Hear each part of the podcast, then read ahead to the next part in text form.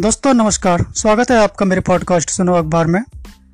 आज की शुरुआत या आज का पूरा एपिसोड आर्थिक जगत पर ही है। ओला टैक्सी के संचालक भविष अग्रवाल सबसे बड़ी ई स्कूटर फैक्ट्री डालने जा रहे हैं।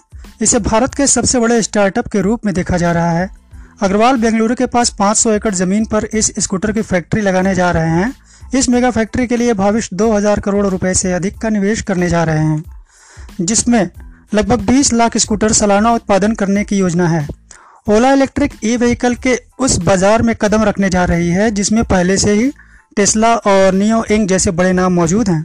वैसे भविष्य अपनी शुरुआत टू व्हीलर से करने जा रहे हैं, लेकिन एक दशक के भीतर उनके लगभग देश के चौदह दशमलव छः लाख करोड़ के घरेलू इलेक्ट्रिक वाहन बाज़ार में महत्वपूर्ण दखल रखने की उम्मीद है।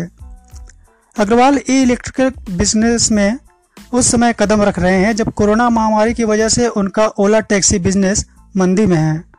ओला इलेक्ट्रिक की इस फैक्ट्री में तीन हज़ार से ज़्यादा रोबोट काम करेंगे। इस रोबोट के साथ ही यहाँ दस हज़ार से ज़्यादा कर्मचारी काम करेंगे। एक हज़ार से ज़्यादा इंजीनियरों द्वारा बनाए गए सॉफ्टवेयर काम आसान करेंगे। फैक्ट्री की छत पर भी, फैक्ट्री की छत को भी सोलर पैनल से कवर करने की योजना है। इसे कार्बन नेगेटिव बनाया जाएगा।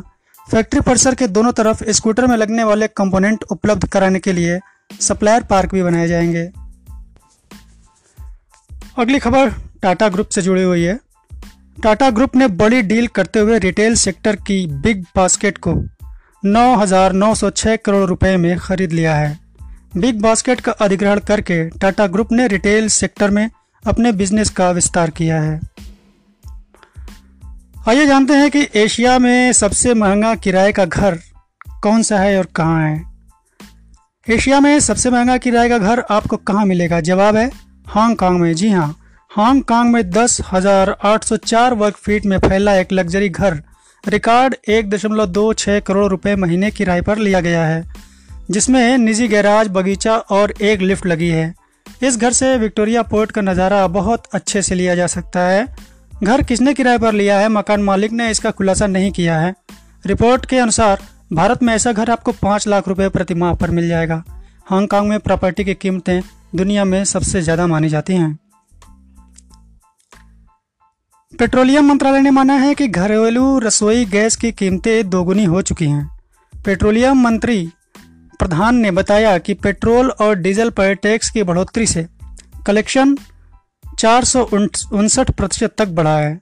प्रधान ने बताया है कि 2014 में घरेलू गैस सिलेंडर के दाम चार सौ दस दशमलव ज़ीरो पाँच रुपये का था तो इस माह यानी मार्च 2021 में कीमतें 819 तक पहुँच गई हैं। जनता तो ले ही रही है, जान ही रही है। अब अब प्रधान जी ने भी इस बात पे मुहर लगा दी है। अब भारत में आईफोन 12 लेटेस्ट मॉडल के निर्माण की शुरुआत एप्पल कंपनी ने शुरू कर दिया है। कंपनी ने कहा है कि यह दुनिया के सबसे बड़े स्मार्टफ़ोन बाज़ार में मैन्युफैक्चरिंग बेस बढ़ाने की रणनीति का हिस्सा है। प्रोडक्शन में एप्पल की पार्टनर कंपनी कौन है? कंपनी ने इसका खुलासा नहीं किया है। वैसे ताइवान की कॉन्टैक्ट मैन्युफैक्चरिंग कंपनी फॉक्सफॉन के नाम की अटकलें हैं, लेकिन फॉक्सफॉन ने भी अभी इसकी पुष्टि नहीं की है। दरअसल, एप्पल चीन स्थित अपने प्रोडक्शन बेस का कुछ हिस्सा भारत में शिफ्ट कर चीन पर अपनी निर्भरता कम करना चाहता है।